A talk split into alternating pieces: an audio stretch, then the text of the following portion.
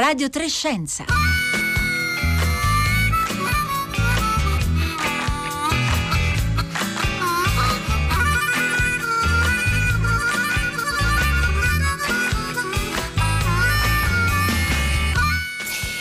11.30, buongiorno da Rossella Panarese, anche io come molte delle voci di Radio 3 sto trasmettendo da casa e da casa vi salutano Paolo Conte, Roberta Fulci, Costanza Confessore, mentre in via Asiago si trova Marco Motta alla regia, Fiore Liborio alla console e Carlo Marini nella sala controllo che permette alla mia voce di arrivare fino a voi. Allora, prima di eh, parlare della puntata di oggi vorrei ringraziare tutti coloro che ieri hanno eh, commentato e hanno mandato messaggi sulla puntata in cui conversavamo con l'astronauta Samantha Cristoforetti e con l'astrofisico eh, Gianluca Masi. Abbiamo parlato d'altro ieri? Eh, no, perché è impossibile non condividere la situazione in cui che viviamo tutti, ma è possibile parlare anche d'altro, ad esempio nella nostra trasmissione. Su questo ci avete mandato molti messaggi e molti dicono sì, è bello e importante anche condividere parole diverse diverse, altri invece ci invitano a continuare un'informazione capillare su quello che sta eh, succedendo per capire e per capire in fieri la situazione. Continuate a scriverci, per noi è molto importante. Oggi, oggi parliamo di unità Covid-19, di Covid hospital, di strutture, reparti realizzati in tempi strettissimi, in una situazione in continuo movimento, cosa sapevamo già fare, cosa stiamo e cosa abbiamo imparato sul campo. Oggi un'esperienza romana, quella del Policlinico Gemelli, e un'esperienza di Foggia, quello del Policlinico appunto della città pugliese, per scriverci e mandare domande per i nostri ospiti 335 5634 296.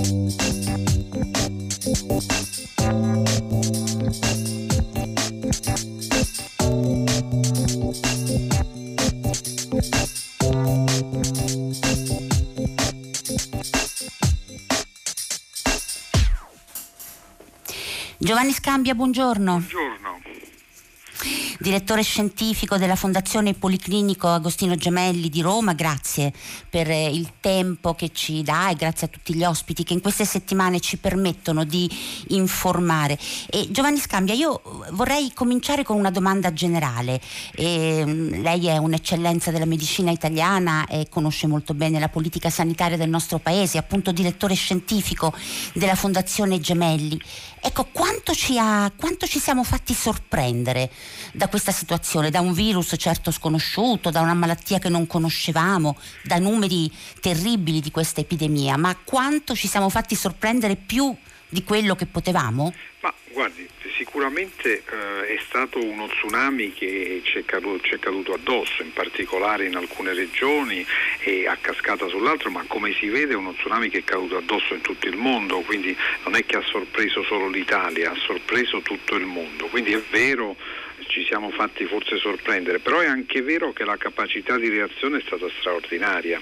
Cioè io credo che in una circostanza del genere, io parlo ovviamente per l'Italia, ma uh, sento spesso colleghi anche all'estero, la reazione del mondo medico italiano è stata una reazione eccezionale. Cioè, credo che in poco tempo si sono allestite strutture, abbiamo cambiato un certo modo di lavorare, abbiamo creato nei percorsi degli ospedali, abbiamo impostato un'attività di ricerca e di studio su, questo, eh, su questa infezione che veramente credo faccia onore al mondo medico italiano, oltre a i, i sacri, tutti i sacrifici che medici, personale sanitario, personale che afferisce all'ospedale, protezione civile hanno fatto in un frangente del genere.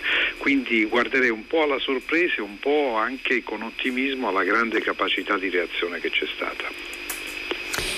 Certamente anche questa esperienza sarà occasione per riflettere dell'importanza del nostro sistema sanitario universale, nazionale. Sentivamo prima Radio Tremondo quello che eh, ci raccontavano, ad esempio eh, dal Brasile, ma insomma potremmo parlare anche degli Stati Uniti. Giovanni Scambia, il 16 marzo, adesso entriamo proprio nell'esperienza, nella vostra esperienza, ha aperto a Roma il secondo Covid Hospital dopo l'ospedale Spallanzani, punto di riferimento in tutta Italia. Poi sono arrivati Tor Vergata, il campus bio, eh, biomedico medico. Ci sono state appunto due unità, quella clinica e quella eh, della eh, ricerca. Intanto eh, ci racconta come vi siete mossi? Cioè da una parte ci sono immagino delle linee guida nazionali eh, di, che vengono stabilite in un paese come il nostro e dall'altra si mettono in campo anche competenze specifiche. Com'è stato il vostro lavoro? Ma, eh, sì, sicuramente eh, credo che sia stata un'esperienza per noi fondamentale che ci segnerà nel tempo e spero in, in meglio. Che cosa abbiamo pensato di fare? Noi, eh, chi, chi conosce il Policlinico Gemelli sa che il Policlinico Gemelli è composto di una grande struttura e di una una struttura eh, di discrete dimensioni che si chiama Columbus. Quello che si è pensato di fare è di trasformare questa struttura e questo è stato fatto in tempi rapidissimi, cioè in 20 giorni quella struttura è diventata il Covid Hospital 2, cioè tutti i posti letto sono stati utilizzati e messi in condizione di essere eh, efficaci per il trattamento del Covid, quindi posti di terapia intensiva, posti di terapia subintensiva, un lavoro veramente fortissimo e rapidissimo che ha dimostrato che quando si vuole in Italia le cose si fanno anche in tempi velocissimi, direi cinesi. Questa è una cosa sulla quale dovremo meditare perché eh, abbiamo dimostrato che quando si vuole si può fare. Quella struttura è stata dedicata interamente all'attività Covid, ma questo aveva due significati. Uno, ampliare la nostra possibilità di offerta in un momento di grande difficoltà. La seconda è ricordarsi sempre che le altre patologie non vanno in vacanza. Io credo che questo vada anche eh, stressato e ricordato. Eh, cioè, ci sono patologie che esistono, che non sono Covid e che necessitano comunque dei trattamenti. Quindi l'idea era portare a creare dei percorsi separati all'interno della nostra struttura in maniera tale che si potesse continuare le attività normali, almeno in quei settori emergenti importanti come per esempio il cardiovascolare, l'oncologia, e fare una grande, grandissima attività Covid. E questo credo che è stato il modo con cui ci siamo riorganizzati. A questo si è aggiunta la struttura Covid-19 di ricerca che ha avuto il significato di dire mettiamo insieme tutte le competenze all'interno di un policlinico universitario di un IRCS come è Policlinico Gemelli e raccordiamole, focalizziamoci, cerchiamo di uh, mettere in network al nostro interno tutte le competenze focalizzandole in questo specifico frangente sull'attività Covid.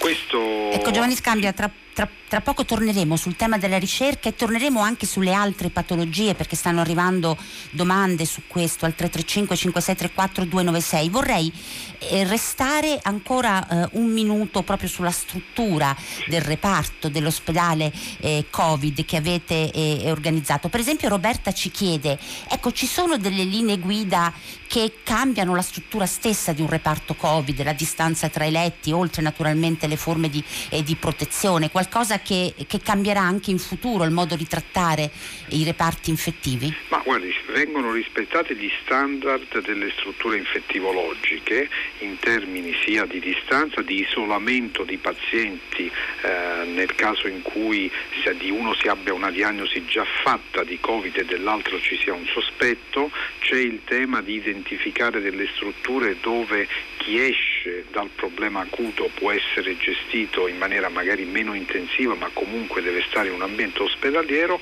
o addirittura come si sta iniziando a fare al di fuori dell'ospedale per esempio in strutture alberghiere.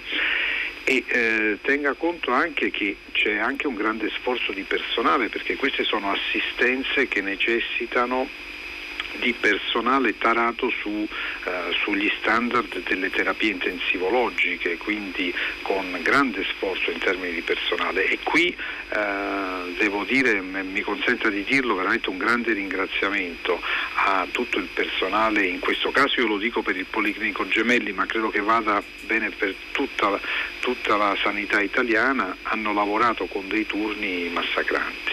E... Ecco, ricordiamo sempre, sì, il, eh, naturalmente il lavoro dei medici, del personale sanitario, degli infermieri. Ecco, mm, eh, Giovanni Scambi, a proposito di medici, infermieri, con le, la protezione dei medici è uno dei temi, dei medici, degli infermieri, degli operatori sanitari, è uno dei temi di questi, eh, di questi giorni. Eh, avete ancora problemi? Eh, guardi, pochi devo dire, mi pare che vadano proprio risolvendosi, è stato fatto un grande sforzo per, per eh, acquisire sia in Italia che all'estero eh, tutto quello che potevamo acquisire, eh, abbiamo diciamo, utilizzato bene quello che avevamo, quindi senza sprechi, ma credo che eh, diciamo, adesso dovremmo essere in una situazione di tranquillità da questo punto di vista. Ovviamente ci piacerebbe incrementare alcune cose, per esempio la capacità eh, di fare tamponi diagnostici che hanno, molte volte sono limitati dalla capacità, dal numero di reagenti, dalla quantità di reagente disponibile o dalle macchine disponibili. E in questo secondo me bisogna ancora una volta fare uno sforzo di network tra le strutture italiane, magari utilizzando anche strutture private, ma mettendosi in condizioni di ampliare la capacità diagnostica. Per quanto riguarda i presidi mi sembra che attualmente almeno da noi siamo in tranquillità.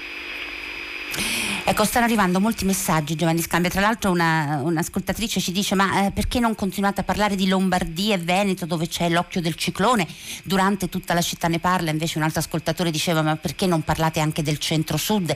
Noi cerchiamo naturalmente di parlare di tutto il paese e anche... Un'osservazione no, per prego. questa signora.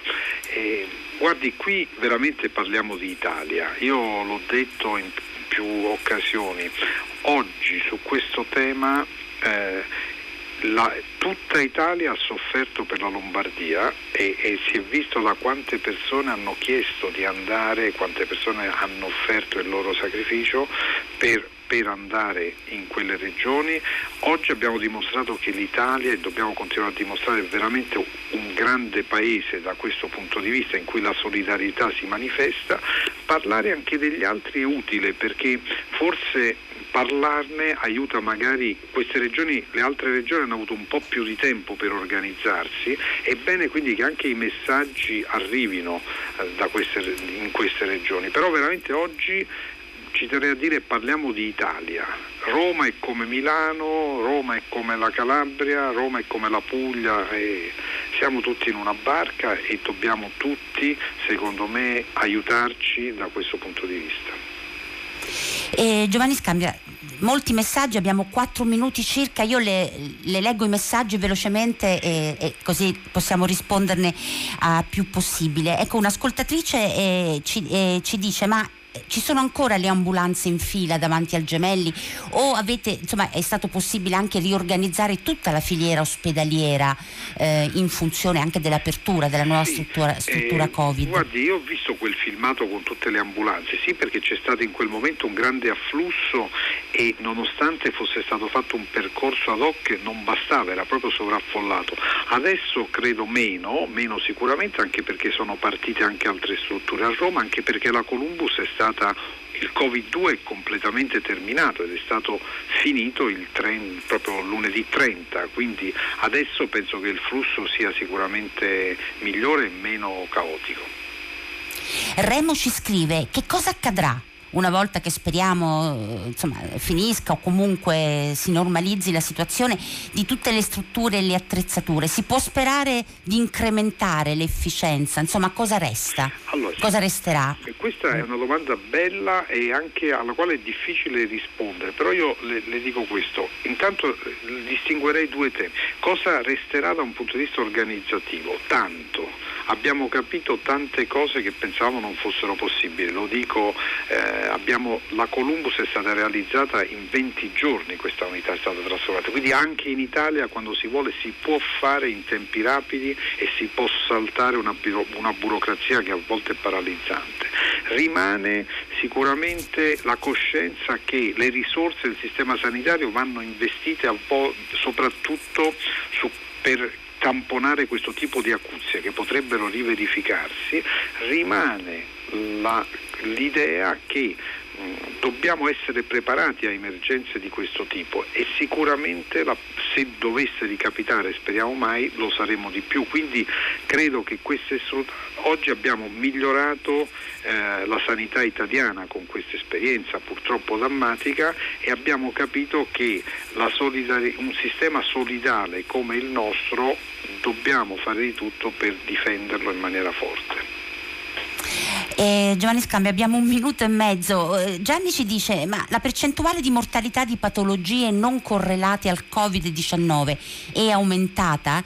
E Fabiana le chiede se, se lei è d'accordo nell'abolire il numero chiuso alla facoltà di medicina dopo questa esperienza. Allora, eh, la, per dire la mortalità di altre patologie non lo possiamo dire, non abbiamo dei dati, mi auguro di no. Abbiamo cercato di garantire tutte le patologie importanti comunque, quindi penso che non dovrebbe verificarsi una cosa del genere, ma lo vedremo. Numero chiuso, io sono, eh, penso che il numero chiuso sia stata una cosa importante in medicina, quello di cui noi abbiamo bisogno, non abbiamo bisogno di medici, abbiamo bisogno di specialisti, quindi bisogna aumentare il numero di borse per le scuole di specializzazione. Questo senz'altro dovrà avvenire, altrimenti la sanità va in crisi. Aumentare il numero di medici non specialisti non, non ci aiuta, ci servono gli specialisti ci servono appunto mirate. Giovanni Scambio, un ultimo messaggio, Elisabetta da Taranto dice ma un malato oncologico è meglio che se ne stia a casa e salti degli esami diagnostici o delle visite? Dipende dall'importanza, se sono esami cosiddetti di follow up o poco importanti sì, ma quello che è stato lo sforzo va detto, le patologie oncologiche no, non, non ci fermiamo. È, è ovvio che ci sono varie posizioni su questo anche nelle società internazionali quelle che sono le patologie importanti, devo essere operato per un tumore di un certo tipo, eccetera, non conviene dilazionare. È ovvio che se io devo fare un controllo di follow up o una cosa di minima la posso senz'altro rinviare a un momento eh, successivo, però ecco, cioè, cerchiamo di garantire il fatto che le patologie importanti vengano gestite come al di fuori del sistema del momento Covid e comunque a tutti e a tutte ricordiamo di consultarsi naturalmente con i loro medici. Giovanni Scambia, la ringrazio molto per essere stato qui con noi, direttore scientifico della Fondazione Policlinico Agostino Gemelli di Roma. Buon lavoro e grazie. grazie buon lavoro anche a vostro, voi, fate un lavoro importante, quindi continuate a farlo anche voi perché informare è utile. Grazie ancora a Giovanni Scambia e ci trasferiamo a Foggia. Vitangelo Dattoli, buongiorno. Buongiorno, buongiorno direttore generale del Policlinico Riuniti di Foggia. Intanto eh, Vitangelo Dattoli, e com'è la situazione? Perché Foggia è, è, una parte più colpita della regione Puglia, in questo momento com'è la, la situazione? Beh sì, eh, la provincia di Foggia è stata colpita per prima in maniera significativa, a prescindere da un caso nel Tarantino. Eh, sono stati i primi casi e poi eh, sono dire, consolidati eh, 6-7 focolai in alcuni paesi, soprattutto del Gargano. Eh, ma eh, ovviamente in parte si sono acquietati questi focolai, in parte ovviamente si sono estesi. Attualmente abbiamo circa in provincia di Foggia 500 eh, domiciliati eh, Covid positivi e insomma un, oltre un migliaio di quarantenati seguiti dalla ASL di pazienti in allontanamento precauzionale. I ricoveri in ospedale eh, sono ovviamente saliti, abbiamo messo, messo, su un dispositivo molto robusto col Policlinico di Foggia che è il lab dell'offerta eh, ospedaliera Covid in provincia di Foggia, poi eh, si è inserito ed è integrato il, uh, l'IRCS Casa Saliere della Sofferenza San Giovanni Rotondo e un segmento dell'ospedale di Cerignola relativo alla rianimazione e medicina d'urgenza. Quindi dire, la risposta, in questo momento si sta anche perfezionando un dispositivo per, la, eh, diciamo, per il consolidamento di due RSA Covid, quindi la risposta complessivamente robusta e insomma, dovrebbe, speriamo, credo, reggere all'urto che ovviamente è in crescendo in questi giorni.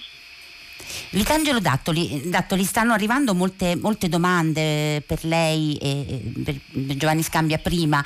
Ecco, per esempio, molti dei nostri ascoltatori eh, insistono e sottolineano eh, la protezione dei medici, dei paramedici, degli infermieri, del personale che pulisce, che è fondamentale.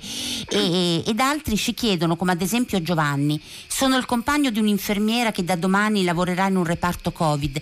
Come mi e ci dovremmo comportare nella nostra quotidianità a casa. Ecco, Vincenzo Dattoli può rispondere, può aiutarci in questo? Sì. Vitangelo, mi perdoni. No, no, no, no, sì, sì. Allora, dicevo, per quanto riguarda il, i dispositivi, eh, l'abbiamo ribadito proprio oggi una terza disposizione, la direttiva Covid, che eh, conferma, il, come prevedono circolari, disposizioni dell'Istituto della Sanità, del Ministero e della Regione, il eh, corrispettivo, eh, diciamo, eh, la corrispettiva dotazione a livello di rischio, il tutto inserito anche nel documento di valutazione del rischio. Intendo dire che alle aree Covid, di rianimazione, pneumologia, malattie infettive e pronto soccorso eh, corrisponde una dotazione di, persone, di, di, di dispositivi di, protezione di protezione che eh, chiaramente mettono gli operatori al riparo, ma anche una modalità di eh, dispositivi presidi per i pazienti. E poi per la, questa è la cosiddetta, noi l'abbiamo organizzata dall'azienda con una, eh, un quarto livello, poi abbiamo che è dove si procura eh, aerosol e quindi le mascherine FP3 diciamo, sono indispensabili. Poi abbiamo immediatamente al di sotto un'area sempre Covid dove non vi sono procedure che producono aerosol ma che occasionalmente lo producono e quindi anche per queste aree è un dispositivo sempre previsto dal Ministero, Regione e azienda assolutamente conforme ai nostri documenti per il presunto rischio e così via. Sono quattro livelli di rischio e garantiamo, e finora ce l'abbiamo fatta, eh, è sempre a stress, però ultimamente notiamo che sta diminuendo lo stress degli approvvigionamenti, sta quasi normalizzando. Quindi sta migliorando non, la situazione. Parola grossa, Ma, normalizzando, eh... però eh, diciamo, questo, noi al Policlinico di Foggia non abbiamo mai avuto carenze eh, significative, anzi non ne abbiamo avuto affatto, però siamo sempre arrivati in stress a garantire i livelli di dispositivi garantiti. Sto notando negli ultimi giorni che sta diminuendo lo stress, è come se si stesse norma- mm, dico normalizzando, ma diciamo, migliorando la diciamo migliorando, ecco, che è anche una parola che ci dà speranza. Quindi, Vitangelo Dattori, ma quando tornano a casa gli infermieri? Allora, gli infermieri ecco, eh, sì. che tornano a casa, innanzitutto quelli dell'area Covid, tendenzialmente sono quelli che conoscendo il rischio hanno forse il rischio minore di contagio, perché il rischio di Covid si annida ovviamente nonostante 12 procedure di percorsi, ostetico, pediatrico, radiologico, cardiologico, eh, dialisi, eh, chirurgico e così via, che differenzia nelle aree Covid i soggetti a rischio non accertati, che quindi devono seguire un percorso particolare distinto ma non distante pur di eh, ridurre il rischio di contatti, però dire, gli infermieri, i medici, l'area Covid eh, teoricamente sono quelli che dovrebbero avere eh, diciamo, un rischio che conoscendolo e quindi eh, prendendo le dovute precauzioni deve avere un rischio inferiore. Lo stesso avviene per il personale infermieristico in genere, anche perché eh, noi abbiamo provveduto per coloro che hanno il livello più basso di rischio potenziale, quindi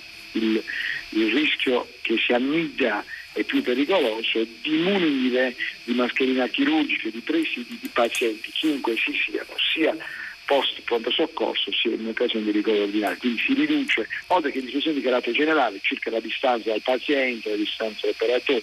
E in effetti il nostro policlinico ha un, un risultato eccezionale, non abbiamo avuto nessun contagio. Che è stato un risultato importante. Vitangelo, Vitangelo Dattoli, che noi abbiamo pochissimi, scusi, mi scusi se la interrompo, abbiamo pochissimi minuti, ma voi avete ristrutturato reparti, avete ristrutturato la filiera per, eh, appunto per l'accesso ospedaliero in funzione appunto dell'emergenza eh, Covid. Molti ascoltatori eh, ci dicono ma noi stiamo molto mh, lodando, ricordando l'importanza di come abbiamo reagito all'emergenza, eh, del ruolo, dell'importanza anche del sacrificio degli operatori, ma eh, dovremmo avere una normalità normalità di approccio a situazioni eh, di, questo, di, questo, tipo? Dovremmo, come dire, entrare in una normalità di trattamento? A che punto siamo? Eh, le chiedo in un minuto perché stiamo chiudendo, cioè dobbiamo passare 100, alla sec- seconda parte. Siamo partiti da una previsione di 130 posti per il Covid, di cui 32 per la rianimazione e 100 per la pneumologia non effettiva. Siamo già arrivati a oltre 200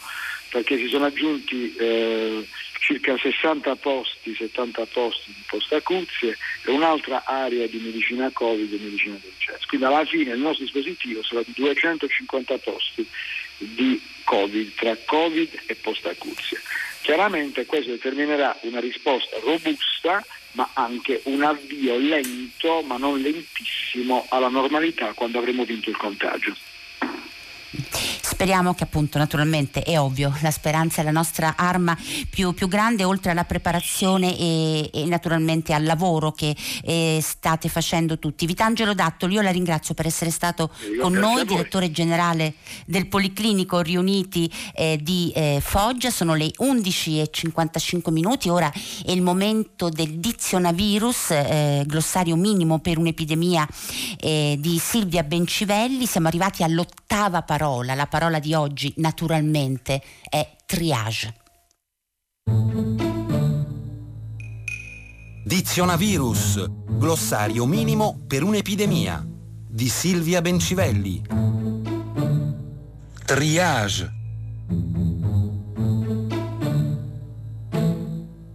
Il triage è l'accoglienza al pronto soccorso ed è compito, attenzione, degli infermieri. Il malato arriva al pronto soccorso, viene interrogato, osservato, vengono studiati i parametri vitali, insomma viene valutato. E poi gli si assegna un codice, un codice colorato, rosso, giallo, bianco, perché si è considerata l'urgenza della sua condizione e si è inserito nel flusso di lavoro del pronto soccorso, che deve funzionare secondo priorità. Prima i pazienti che proprio non possono aspettare, anche se sono arrivati dopo, e intanto gli altri. Quindi quella del triage non è una diagnosi, quella la fanno i medici, né ha lo scopo di ridurre i tempi di attesa per chi è lì, ma serve a far funzionare bene il pronto soccorso, quindi a indirizzarlo verso chi ha bisogno di interventi in urgenza o in emergenza. È diverso. L'emergenza è un problema insorto improvvisamente e rapidamente evolutivo che richiede un intervento nell'ordine dei minuti. Anche nell'urgenza il problema è insorto improvvisamente ed è necessario intervenire in fretta, ma il rischio di vita si calcola in ore. Chiusa la parentesi. Quindi il triage dà priorità all'emergenza, poi all'urgenza e poi alla non urgenza e intanto organizza il pronto soccorso assistendo il personale sanitario che ci sta lavorando e eh, controllando periodicamente la situazione dei pazienti che aspettano, eventualmente anche rivalutando i codici che sono stati loro inizialmente assegnati. Il triage al pronto soccorso è stato istituito per legge nei primi anni 90, dopo che gli italiani hanno cominciato ad andare spesso al pronto soccorso nel corso degli anni 80 e dopo che i pronto soccorso sono cresciuti di dimensioni e funzioni. Anche i codici sono stati stabiliti con un decreto del Ministero della Sanità nel 1992. Rosso, pericolo di vita e quindi massima priorità. Giallo, mediamente critico, presenza di un rischio evolutivo, possibile pericolo di vita poi verde, poco critico, bianco, non critico. E poi ci sono altri codici, codici speciali che si usano meno, come l'arancione o il blu, ma lasciamo perdere. Ecco, quando si chiede di non intasare il pronto soccorso, significa che in quei momenti si stanno presentando troppi codici bianchi, troppi pazienti che in realtà dovrebbero rivolgersi al proprio medico curante. Un'ultima cosa, perché triage perché in francese trier significa selezionare o anche classificare.